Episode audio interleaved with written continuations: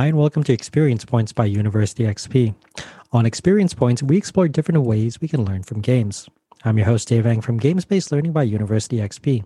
Find out more by going to universityxp.com. On today's episode, we'll cover game mechanics.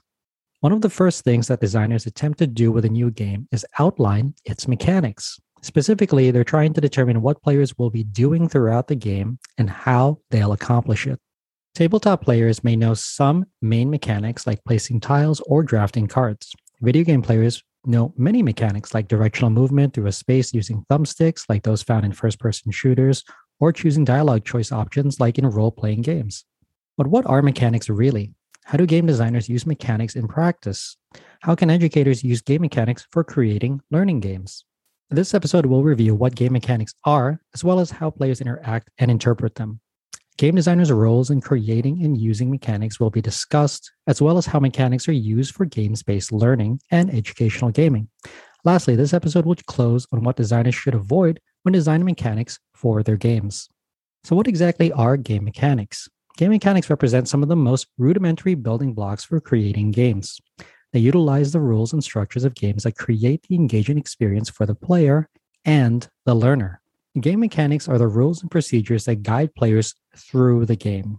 These mechanics also provide the structure for how the game reacts to players' actions. The main mechanic represents the game's core loop, as well as provides the main feedback loop for players.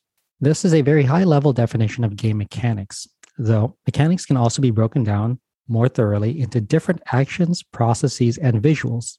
Those different parts represent abstracted characteristics the game is trying to represent.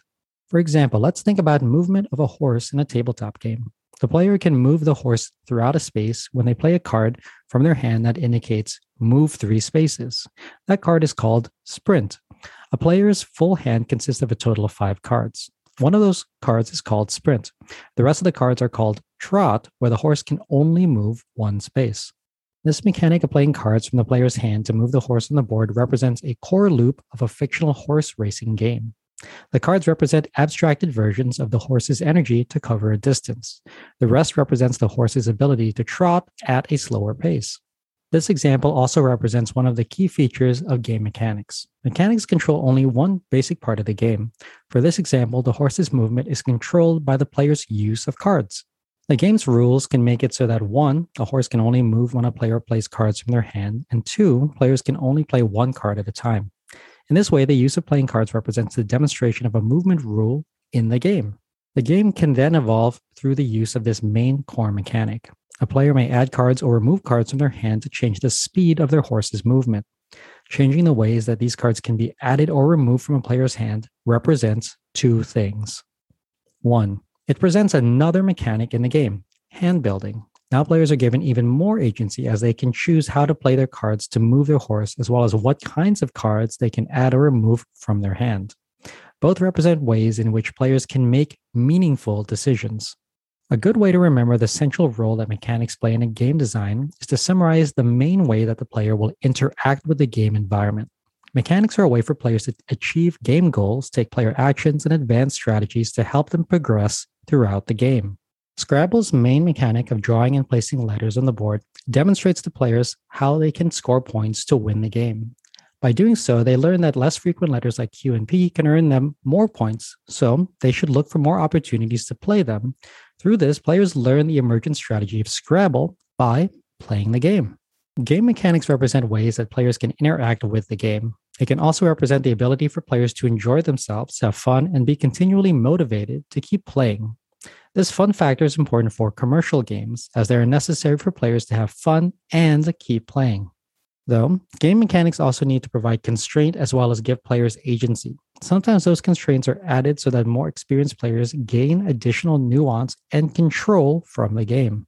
This provides them an additional challenge so that they can continue to play them. Other reasons might be to promote fair play and balance, both of which represent decisions in the hands of designers. Game designers are responsible for not only creating mechanics in their games, but also making sure that multiple levels of mechanics work together. Sometimes that means having mechanics influence one another. Now let's take a look at Street Fighter, one of my earliest fighting games. Of course, you can move your character across the screen using your directional pad. but pressing a series of directional buttons in a row allowed you to perform a special move, for example, a hurricane kick. The combination of mechanics for punching, kicking, and moving represented a layering of different mechanics used to achieve special moves and combos, both of which added an additional layer of complexity in the game for players to master, as well as made it a more enjoyable experience. Because of this, it is also helpful to think about mechanics as game rules in two levels what can players do and what players cannot do. Using the Street Fighter example, players can move across the screen using the directional pad, but by performing a special action like the Hurricane Kick, they can move across the screen while attacking. This is something that the character cannot do with the normal move mechanic, but something that they can do with a special move. By adding this additional level of player interaction through this layering of mechanics, designers can create a variety of ways for players to engage and play their games. This variety gives players both autonomy and competency, two factors necessary for players to remain intrinsically motivated to continue playing. Though sometimes that intrinsic motivation isn't enough. This is especially true for learning games, educational games, games based learning, and serious games.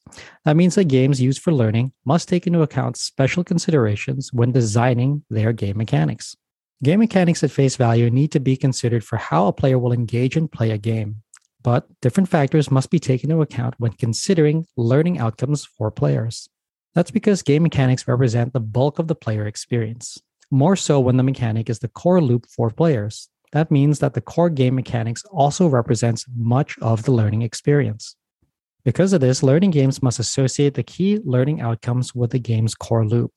To do so, designers must create games that clearly link player actions and game mechanics with the desired learning outcome. An example of this would be a professional training seminar focused on closing a job interview. Players represent the interviewee who is asked to provide follow up questions during the job interview. The main learning outcome here is to make sure that the candidate provides questions that are meaningful and related to the job. That means that high quality questions would continue the simulation with the interviewer. However, if the players don't ask questions or ask off topic questions, then that could cause the conversation to end prematurely. A structure like this incentivizes players to continue asking pointed and relevant questions so as to keep the interview engaging and fruitful. For games based learning, it's also important to codify and present students and players with forms of assessment, points, and rewards. This represents their progression and learning in the game. Unlike games for entertainment, serious game players should also receive feedback and a debriefing about their play experience as a normal part of the educational process. This is important when using self determination theory to motivate players. They must know that actions taken in the game were helpful in assisting them reach both the game's goals as well as the learning outcomes through their own actions. Of course, game mechanics represent the bulk of the player experience and a focal element for game designers. But game design is not about throwing a bunch of mechanics together and hope that they stick.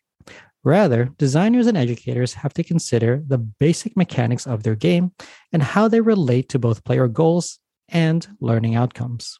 That means that successful serious games should have a solid and repeatable core mechanic that makes sense. Ideally, they should also work thematically within the game, as well as provide students and players feedback on their progression. Other auxiliary mechanics can be added on top of this core loop in order to provide the game more flavor, interesting decisions, and diversity of player choices, just like the special moves in Street Fighter.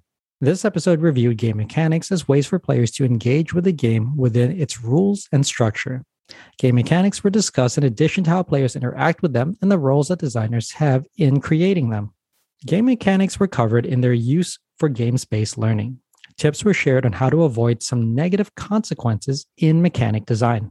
I hope you found this episode useful. If you'd like to learn more, then a great place to start is with my free course on gamification. You can sign up for it at universityxp.com slash gamification. You can also get a full transcript of this episode, including links to references in the description or show notes. Thanks for joining me. Again, I'm your host, Dave Eng from Games-Based Learning by University XP. On Experience Points, we explore different ways we can learn from games. If you like this episode, please consider commenting, sharing, and subscribing. Subscribing is absolutely free and ensures that you'll get the next episode of Experience Points delivered directly to you. I'd also love it if you took some time to rate the show. I live to lift others with learning. So if you found this episode useful, consider sharing it with someone who could also benefit. Also, make sure to visit University XP online at universityxp.com. University XP is also on Twitter at university underscore XP and on Facebook and LinkedIn as University XP. Also, please feel free to email me anytime. My email address is dave at universityxp.com. Game on.